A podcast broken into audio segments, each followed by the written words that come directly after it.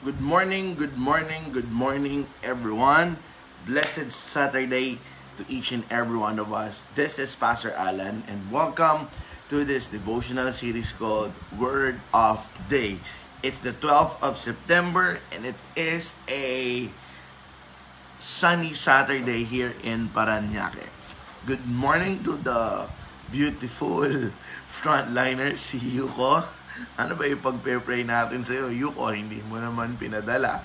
Kaya tuloy ang naiisip kong ipag-pray sa'yo, eh, yung magmamahal doon sa nagsusuot ng headset. Kaya, good morning everyone. And for those of you na coffee person, let's have a cup of coffee. Yes, good morning, attorney.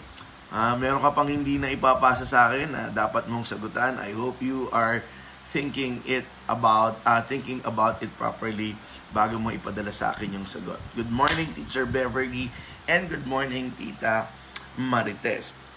Mm. Okay, good morning sa aking kaibigan na si Albert. Diretso lang, laban lang, laban lang ng parehas, Albert.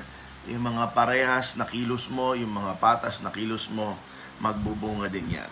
Okay, let me read to you the promise of God for each and every one of us before I share to you the word of the day.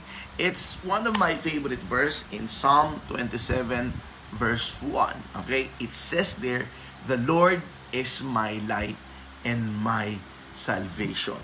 The Lord is the stronghold of my life, of whom shall I be afraid? Think ko, the Lord is my light and my salvation. The Lord is the stronghold of my life, of whom shall I be afraid? I pray that the light of God be upon you and the saving power of God be experienced by you no matter what challenges or situation that you are facing right now. Never forget that God is your light, that God is your Savior, and in the same way that He is your anchor. Psalm 27, verse 1. Good morning, Anjali. Good morning, Shine. Good morning, Brother Winston.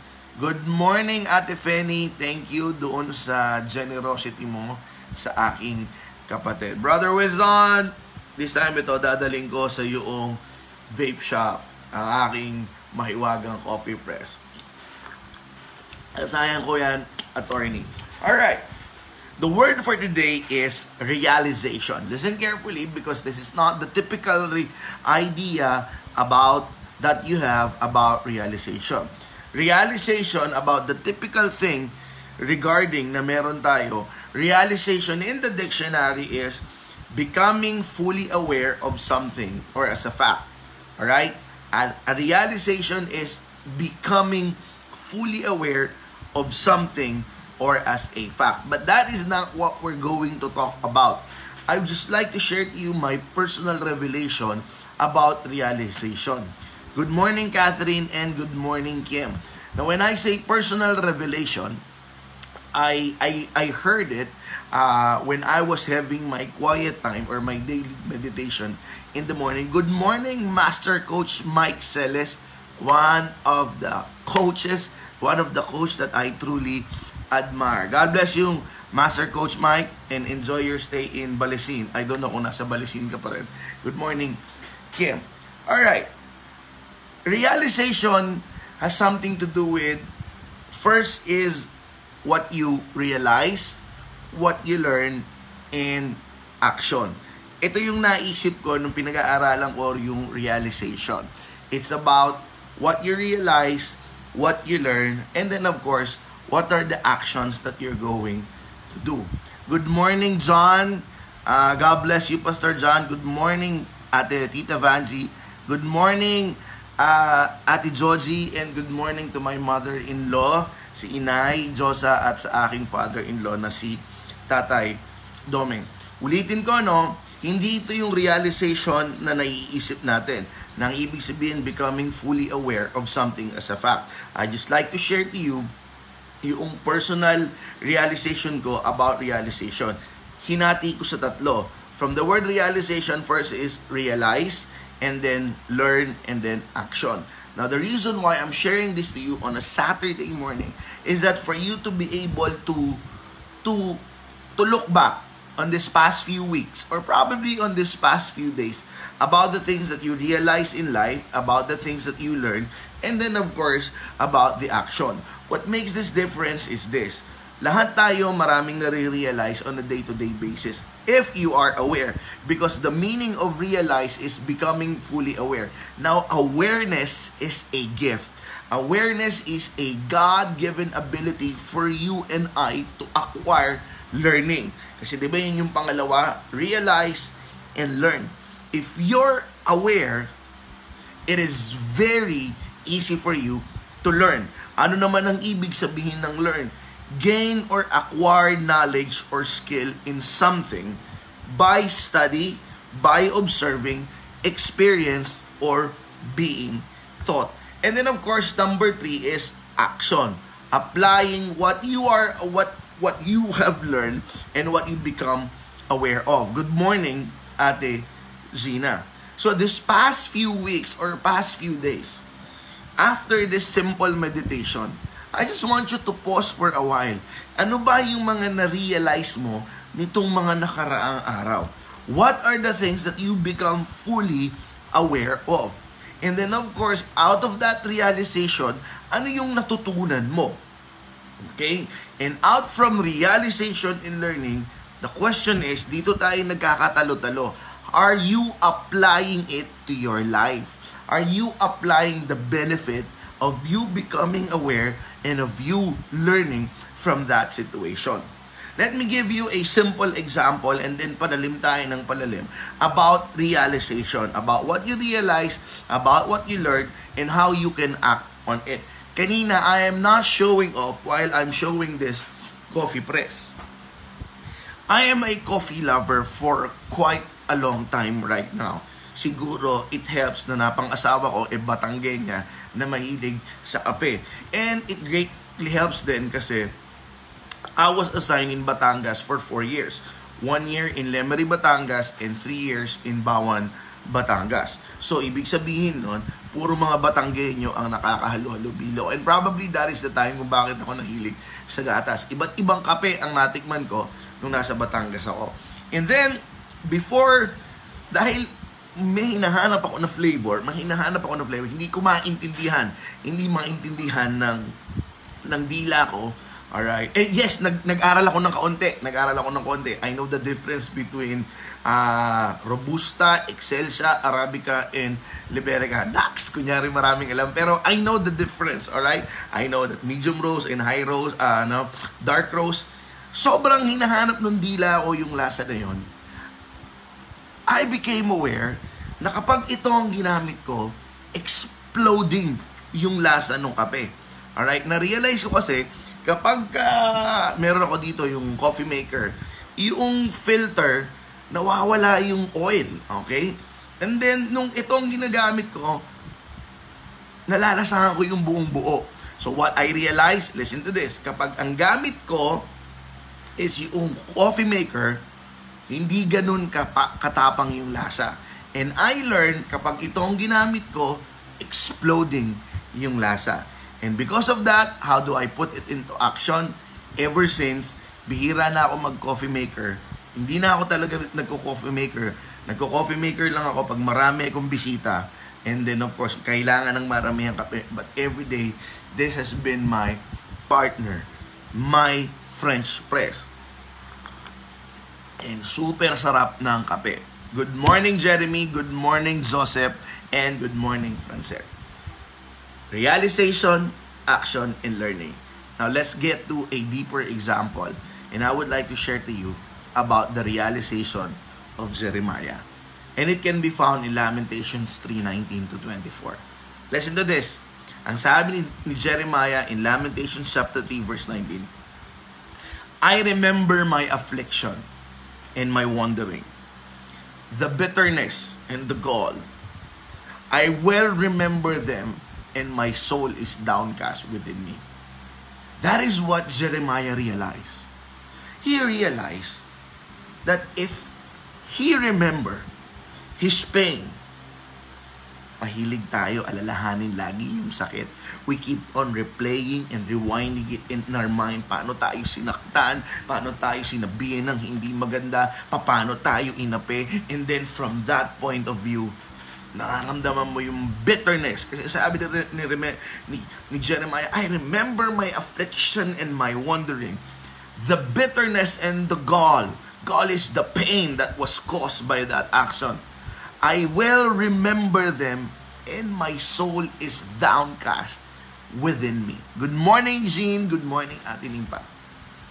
He realized, he became fully aware that if he remember all of those things, paulit-ulit ako, the affliction, the wandering, yung panahon na wala siyang direction, the bitterness and the goal, all of those stuff, kapag naalala niya, he realized, he became aware that his soul is downcast every time he remembers that. Ibig sabihin, bumababa yung level ng spirito niya. Well, in our words, mas lalo siyang nadidepress, mas lalo siyang napapahamak.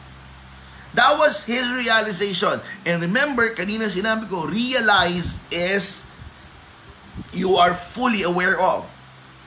And then, What did he learn? Realize, learn.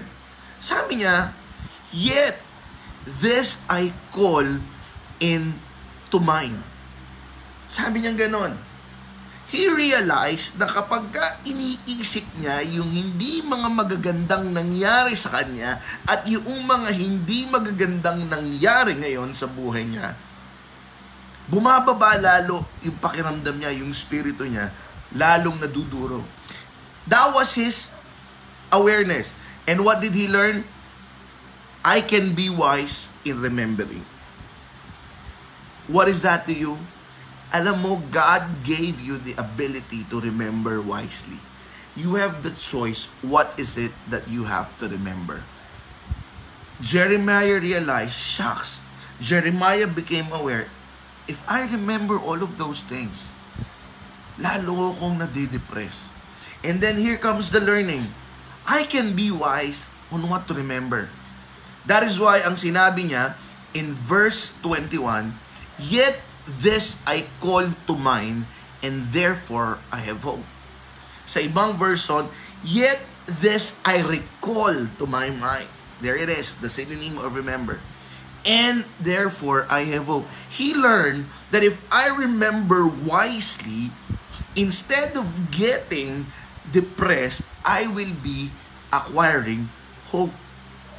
And what was his action? Inuulit ko, ang action dito tayong nagkakatalo-talo-talo. Marami tayong nare-realize, nagiging aware tayo, shucks, pangit pala yon, shucks, masama pala yon. Marami tayong natututunan, but the action part is where we get into trouble. And I have to be personal to you by giving you this. I will be vulnerable to you by sharing to you my personal experience. And wag niyo akong gayahin. Many, many, many years ago, I am aware of the food na bawal sa akin. Okay? Because pinanganak kami na yung pamilya ng tatay ko mataas ang uric acid o yung mga tinatawag na mga mga rayuma or mga, may mga gout. Okay? I realized many, many years ago kung ano yung mga bawal sa akin. And during that time, I learned, alright, na kapag ka kinain ko yung certain food, sumasakit yung pa ako. But this is where the action comes.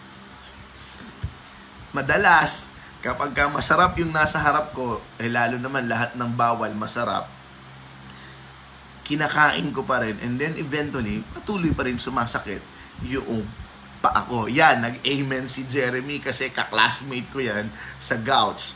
Sa Gout. Si James, kaklase ko rin yan sa, sa Gout. So what is that? I'm aware of the food na bawal sa akin. I learned that there are some food na bawal sa akin. But the action part is where I fail most of the time. Lalo na pag nasa harapan ko na yung pagkain. One thing that I am not proud of That is why when I was dealing with realization, shucks God, I'm very good in being aware. I'm very good of learning. But it is, but it is the application that I lack in that aspect called gout. But Jeremiah, in his book, Lamentations chapter 3, verse 19 to 24, he realized, he became aware, if I remember these things, remember the pain, remember the bitterness, remember the situation that caused me this pain, my soul is downcast. Lalo akong nadidepress. And then he learned, teka muna, I can choose what to remember. So instead of remembering all of those pain, he started to shift his mind from remembering about the greatness, about the goodness, and about the love of God. And then he realized from that point of view, from that learning, na bibuo yung hope niya. Ano yung na-remember niya kay God? Yet this I call into mind, verse 22 of Lamentations chapter 3, the Lord's great love, we are not consumed. Because of the Lord's great love, we are not consumed. For His compassions never fail. They are new every morning. Great is thy faithfulness. Dito nanggaling yung kinakanta natin, the steadfast love of the Lord never ceases. So before, he remembers the negative stuff, and right now, he learned that I should be remembering this. Ano yon? The Lord's love is great. His compassion never fail. His faithfulness is great, and they are new every morning. What is the action or application for Jeremiah in verse 24? So every time na merong opportunity for him to remember the not so good stuff. I would like to be honest with you. Mas masarap alalahanin kasi yung sakit. Lalong-lalo na kapag na-trigger tayo ng right environment. But, Jeremiah applied what he learned. So, I say to myself, the Lord is my portion. Meaning to say, the Lord is his strength. Therefore, I will wait for him. Ano yung hinihintay niya? The salvation of God the compassion of God and the faithfulness of God to what He promised. Bakit sinabi niyang, therefore, I will wait for Him? Kasi, natutunan niya rin, kapag meron siyang pinagdaraanan, He fabricate His own solution. He fabricate His own way out into the situation.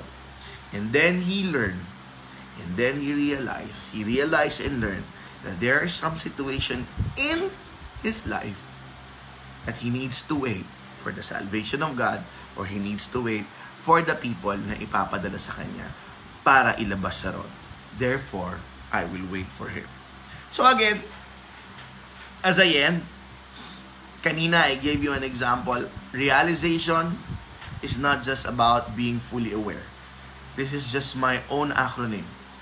This past few days, this past few weeks, what are the things that you became fully aware of? Yun naging, ah, kaya pala, ah, yun pala yun. Ah, ang sarap nun. Awareness. Awareness is a gift. And awareness is followed by learning. Ano yung mga natutunan mo? Ito mga nakaraan. Ano yung natutunan mo na salitaan ng Diyos? Ano yung natutunan mo na sa ibang tao? And then lastly, paano mo a-actionan yun? So the truth of the matter is, just like what I said a while ago, dun tayo nagkakatalo-talo. How can we apply what we learn? How can we put into practice the awareness and the wisdom na ibinigay sa atin ng buhay, na ibinigay sa atin ng Panginoon.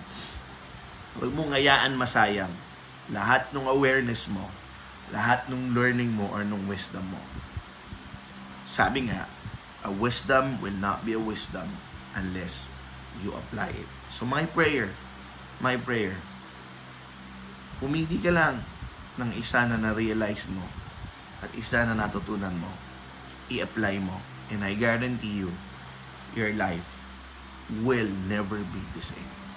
And kanina I said, I'll give you a deeper example. Kanina I just gave you an example about how to make a coffee in in my own perspective. And then I gave you a simple another example regarding katigasan ng ulo ko sa pagkain ko and that is why yung gout and I have to be honest talagang noong anniversary ni Jack at ni Shine, parang nawala lahat ng awareness ko at nawala lahat ng learning ko nung nakita ko yung crispy pata at yung crispy ulo. I'm not proud. I'm not proud of that. I'm not proud of that. But let me tell you a another example in my life, and I hope you bear with me. And it has something to do with real, realize, awareness, and action. It's about boundaries. Boundaries. Mamaya paliwanag ko kung ano yung boundaries. Boundaries is a God-given gift for us so that you and I can protect what is ours and that you and I can protect what we allow in our lives and what we will keep in our lives. I realized mabait ako. Okay? Mabait ako. I, I, I became aware that I'm kind. And because of that kindness, a lot of times, I have been abused. Anong ibig ko sabihin abuse? Naabuso yung kabutihan ko. But there's nothing, uh, before nahihiya ako, I realized na mabait ako. And then, because of that, I'm aware na may times na naaabuso yung kabaitan ko. And then, of course, my passive respond to that, hmm, bayaan na natin, okay, minsan lang naman, bayaan na natin, ganon. Ganon lagi lang yung awareness ko. And then natutunan ko, because of that kindness of mine, nagagamit yon para sa akin to be manipulated. Yes, okay? Natutunan ko, because of my kindness, I am being manipulated. Now, manipulation is a very strong word. But you have to understand, yung sinasabi kong manipulation is this. I was made to do something that is against my values and against my will. Ano ang ibig ko sabihin pagka gano? Alright. Now listen to this. Okay? Medyo masakit to but it happened to me. A lot of times, a lot of times, merong mga lumalapit sa akin. Alright? Uh, ang, ang word na ginagamit nila suddenly manipulates me to do something na hindi ko dapat gawin. Okay. Clear example. Uh, mag magungonsensya. Mangungonsensya na kailangan nila ng ng pambili ng gamot, kailangan nila ng pambili ng tulong para sa may sakit na mahal nila sa buhay. Wala nang masama sa pagtulong. Listen to this, wala naman masama sa pagtulong. So most of the time, kapag ganun yung sinasabi sa akin, nagbibigay ako.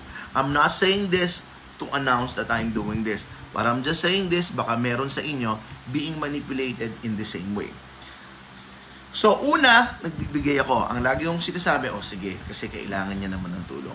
And then here comes pangalawa, pangatlo, in the same method. Yung una ang may sakit, asawa niya. Pangalawa ang may sakit, tatay niya. And then pangatlo, nanay niya naman na may sakit. Alright? And then I realized, teka lang! Parang inaabuso nito yung kabuhi, kabat, kabutihan ko ah. Now, hindi ko naman responsab responsable yung nanay at tatay mo. But the words that use, yung mga ganito, ah, pastor ka naman eh, maiintindihan mo na kailangan ko ng tulong. Alright? Yung mga term na yon, yung para sa akin yun, na-realize ko, yun yung manipulating trigger sa akin. Pastor ka naman, so ibig sabihin kapag ka pastor, kailangan mong tumulong kahit wala ka na. And because of that, I realized yung boundaries ko naputol. Ay, shucks. Every time na ginagamit yung term na yon, kahit wala na kami, nakakapagbigay ako with the thought na kasi pastor ako. But then, I came to a point, shucks, hindi pwede yon. I'd love to give, and for those of you who knows me very, very well, you know I am generous. But this, starting that realization, I became aware that I will give not because napilit mo ako. I will give because God inspired me to do that. Those were just the example na na-realize ko because of my kindness na mamanipulate ako. And that was the words. Pastor ka naman eh. Maiintindihan mo. Yun ganon. So ngayon, kung kung ginagamit mo yon sa mga ibang tao, meron kang ginagamit na term na alam mo, mamamanipulate mo yung tao, tigil mo na because it's not good. And there are a lot more example. And what is my action? Every time, I always check on my values. I always check on myself first. bago ko gawin yon and if someone asks me to do something, kapag ka bumangga na sa values ko, ay, hindi ko gagawin. And that is what I call boundaries. Boundaries is not bad. I will talk about that next week. Boundaries. And that is my realization. I realized that I'm kind. And because of my kindness, I learned that there are times in my life I am being manipulated. And God doesn't approve of manipulation because the first thing that He gave to us, the second thing that He gave to us next to our life is free will. Okay? And if you right now, who's watching right now, if your free will is being taken from you, meaning to say, nagde-decide ka not because of your own will, you are being manipulated. Alright? Hindi. Hinahayaan ko lang naman, then that is toleration. And toleration, when it goes a long way, hindi maganda. Kasi yun din yung dahilan ko nun, hindi, hinahayaan ko lang, alam ko naman yung dulo. But the truth of the matter is, you cannot correct what you tolerate. And then pangatlo, sa dami mong natutunan, mag-take action ka na. Mag-take action ka na. What you realize, what you learn, and apply it. Just like what Jeremiah said, I recall, this I call to mind, and therefore I have hope. That is the benefit of him remembering what is right, having hope. God bless everyone, and I hope you're blessed. And can I pray for you? Father, I pray for my brothers and sisters right now that realization will have a deeper meaning within them. May they be able to realize, remember, Lord God, the things that they realize. And may they be able to remember the things that they have learned in these past few days. And that you grant them courage to act on it. Because that is where the magic happens. Not in the awareness, not in the learning, but in the application. And I declare in the name of the Lord Jesus Christ that everyone that's listening right now will be empowered by the anointing of application, applying the wisdom that we learn and receive from this beautiful journey called life. And I pray the life of my brothers and sisters will be changed dramatically for the better because everything that they realize Everything that they learn, they will apply it in Jesus' mighty, powerful name. Amen. Okay? Thank you for listening. Good tomorrow. I invite you if you after you watch the live of your uh, of your own church, you can check our church, uh, Matthew 5.16. I'll be talking about the second uh, installment for the series called Unpopular Opinion. Tomorrow is about the unpopular opinion regarding prayer. If you have time, please watch it with us. God bless everyone. God bless.